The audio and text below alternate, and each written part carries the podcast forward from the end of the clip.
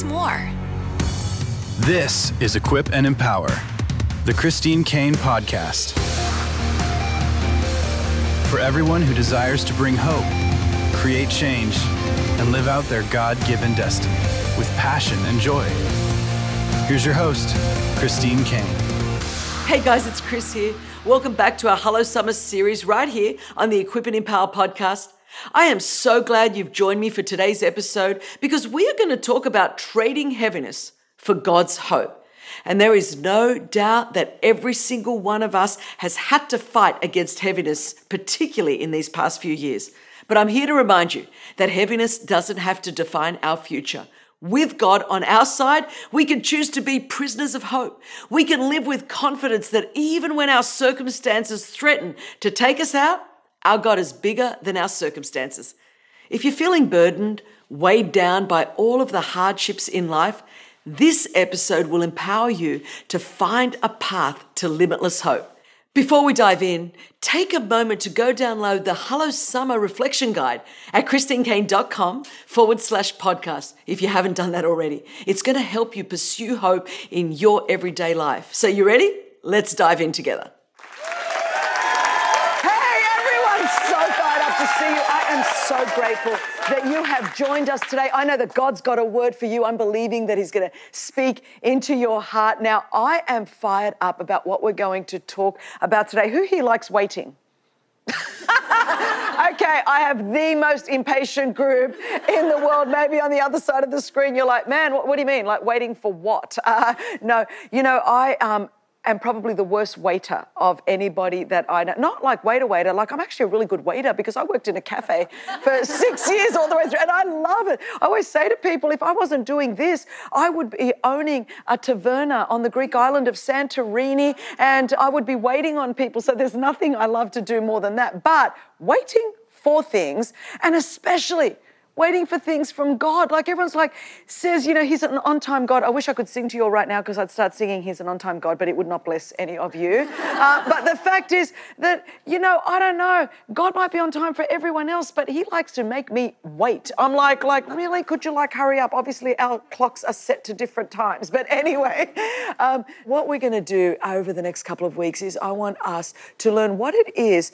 to wait upon God. What does it mean to wait on God? What does it mean? to wait in a world that doesn't want to wait for anything. I mean, we have everything. We don't just have Amazon or Amazon Prime, but we've got Amazon now because, you know, I cannot wait for 35 seconds for that thing to come. I can't do it. You know, we've got our apps and we've got stuff on. Like, I just want to, you know, Uber. Like, when I was growing up, there was no such thing as Uber. I mean, Uber is a verb now. Now we Uber, as in it's something that we do. And I'm thinking the thing did not even exist when I was growing up. You know, I'm going to book my table now on Open Table. If that restaurant doesn't want me, I'm going to go to that. Whatever happened to lining up and waiting? We're like, no, see, I wouldn't want to be here. Or, you know, like if we're going to go to a show, show, nobody lines up to buy tickets anymore. You know, we get, I want it all now and I want it in the place that I am. And we are not good at waiting and we miss out on a lot of things because we're not willing to wait for the right things. And if we were willing to wait for the right things in the timing of God, we would see our lives become so much more effective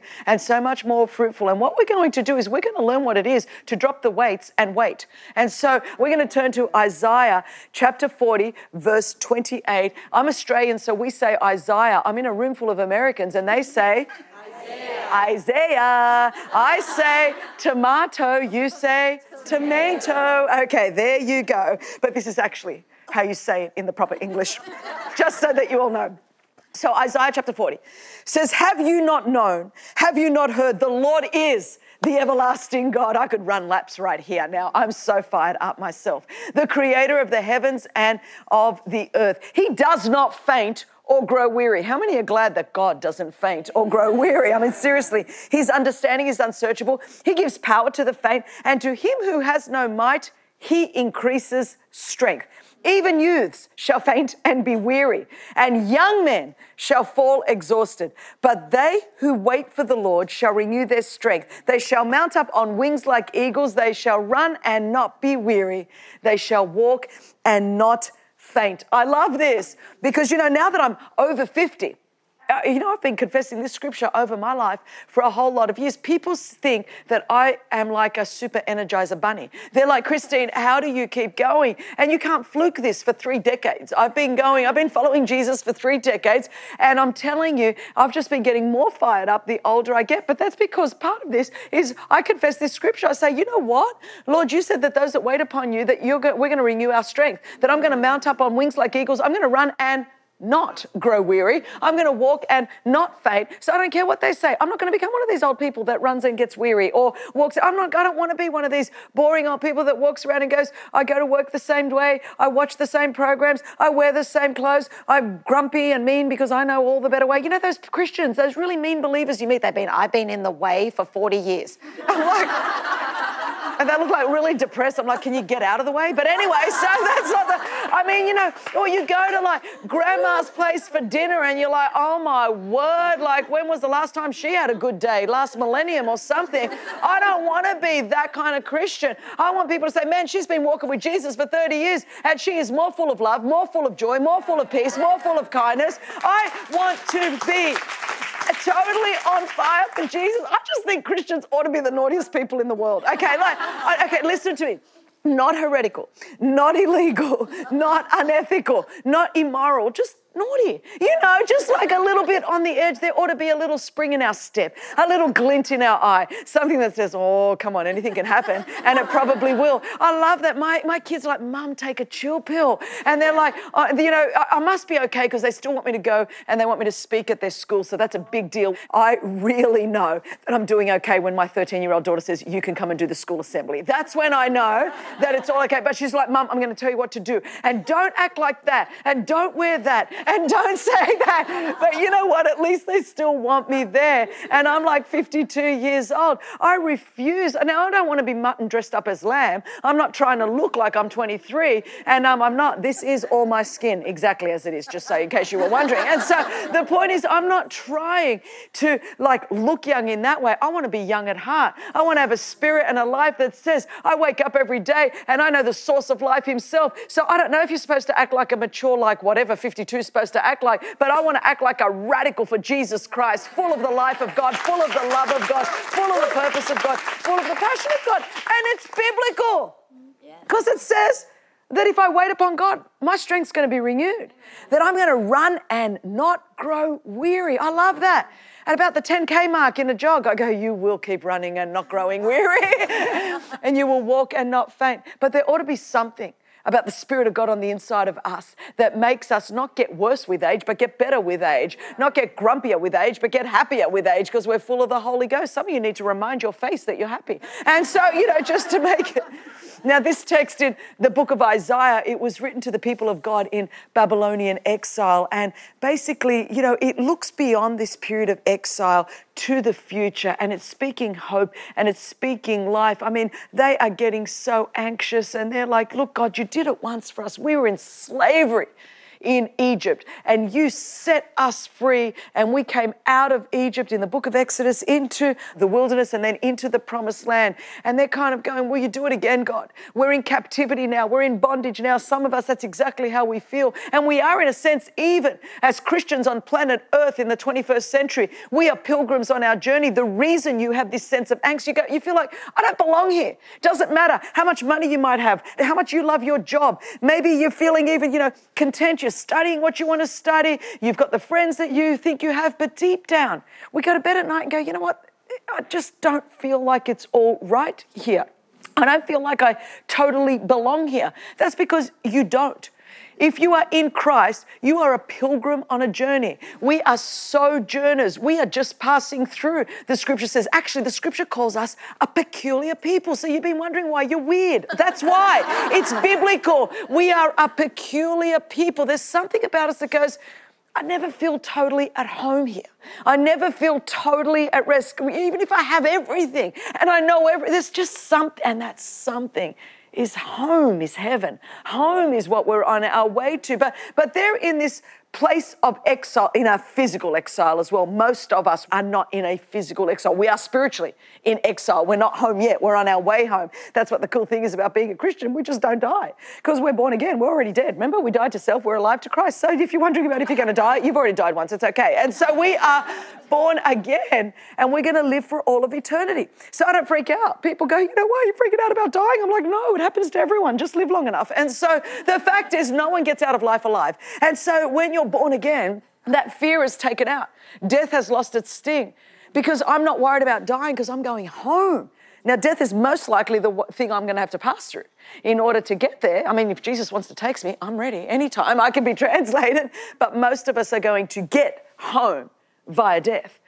But the issue is these Christians or these Israelites were in Babylonian exile, in captivity, longing for home longing for home, longing for their people, longing for their customs, longing for their food. They were away from there. And God says, Hey, in the midst of all of this, would you still trust me?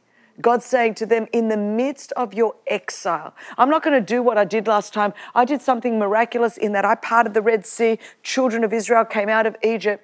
And he's already said to them, Behold, I'm going to do something new. I'm going to do a brand new thing. Don't look back to the old deliverance because the deliverance that I'm about to do, it's going to be a new thing and it's going to be a new day. And a lot of us, we're looking back going, Okay, God, would you do that again? I don't need God to do that again. I need to do the big picture of what He did um, to bring me out and take me in. But what I want is, I want the new thing that God is doing. I want the future that God is proclaiming. I want the promise that He's got for me in the future future. And so God's saying to them, in the midst of your exile, in the midst of this time of suffering, in the midst of this time of pain, in the midst of this time of captivity in your life, I want you to wait upon me.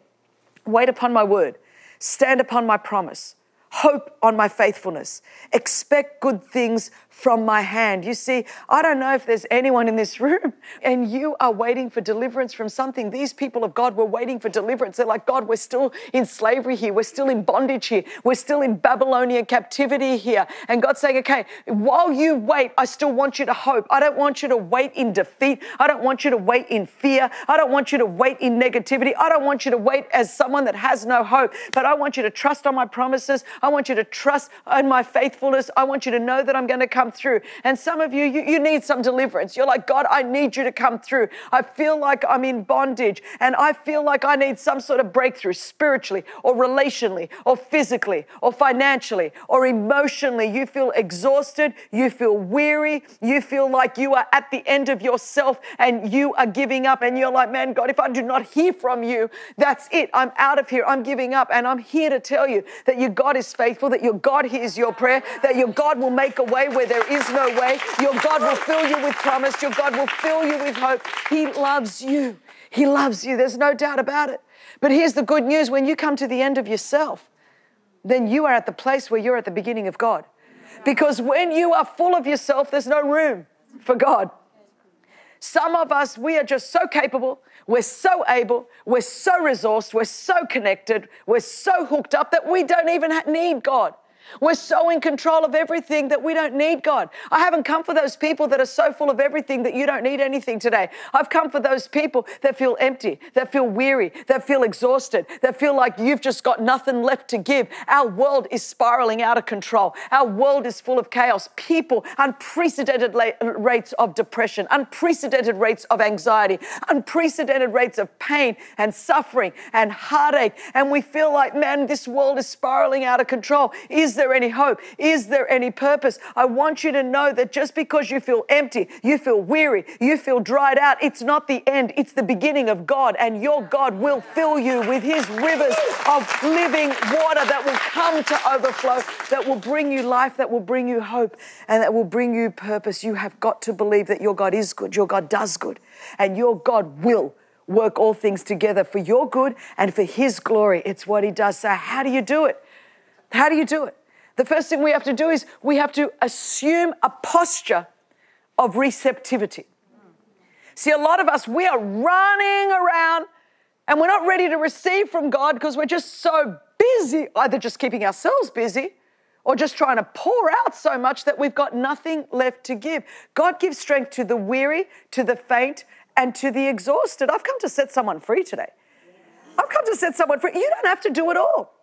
You don't have to be in a world that tells you you have got to be the best and the biggest and the fastest. Or, I mean, you go to a supermarket to get some groceries and you're standing at the aisle and there's 50 magazines that are telling you you're not thin enough, you're not smart enough, you're not pretty enough, you're not connected enough. Everything's telling you you are not enough. You are not enough. What you've got isn't. If you just had this, you're going to be happier. If you were just dating that person, you'd be so much happier. If you just had more of this in your life, you'd just be. Everything is geared to tell you that you are not enough. And so many of us feel like losers all the time because of our world. And then we exasperate things because we get on social media and we start scrolling through everybody else's life. And we start looking at everybody else's life and we're comparing with everybody else. And we were happy with our living room until we got on Pinterest. and then we we're like, you gotta be kidding me. You gotta be, we were happy with our family until we saw everybody else's curated and filtered family. We were happy with our friends until we saw why are they out with them and they didn't invite me and they didn't come and they didn't tag me on this post. And we spiral into depression and we spiral into shame and we spiral into pain and then we wonder why we're emptied out and exhausted. And we wonder why we feel like we're walking around all the time incomplete and depressed. And so what happens is that we have to make a decision that, you know what, God, I, I am empty and I need you. And my posture, my posture is one of, of just receiving. God, I need you to pour yourself out into me. I tell you, one of the best things for any person, any Christian, is to be a desperate person, desperate for more of God. We've got a world that says you got to get it together. You've just got to be the best. You've got to be able to do everything in your own strength. And God's going, I'm, I'm just looking for you to need me. I'm just looking for you to want me. I am just so, I, I think why God uses me is because, like, I'm desperate. I don't even care. I am not good enough. I'm not, I don't need to look at it in the magazine. I don't need a magazine to tell me that I'm not good enough, I'm not smart enough, I'm not pretty enough, I'm not, I know I'm not enough. That's why I serve the God of more than enough, because it takes all the pressure off me to try to be enough. You don't know, I don't feel like I've got to get out there and post anything to anyone to go, I'm awesome. I'm like, I know I'm not. it's so relieving.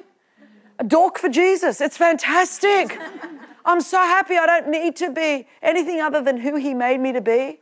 And He is everything I'm not. He can fill every need that I have.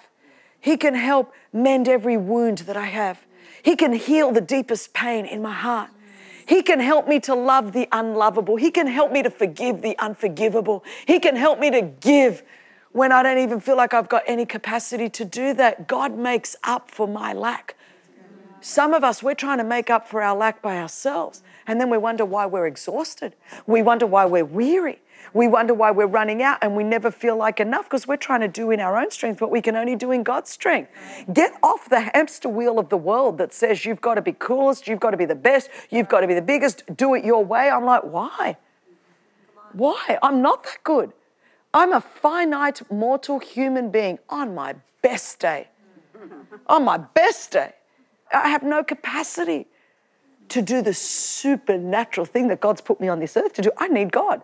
I'm a desperate woman. I'm ashamed. I'm a desperate people. Oh, she's a bit desperate. I know. I know. I really am. I desperately need more of Jesus. I desperately need His mercy. I desperately need His grace. I desperately need His love. I desperately need His joy. I desperately need His peace. I desperately need His goodness. I desperately need His kindness. I desperately need Jesus. Yeah.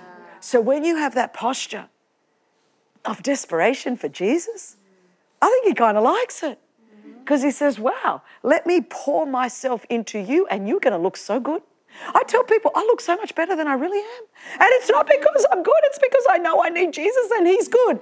And honestly, if you stop trying to perform for Jesus, if you start trying to impress other people and you start just filling yourself with Him, then He will flow out of you and He will touch everything around you and you will look awesome because people go, How do you do that? You're like, I don't know. He did it.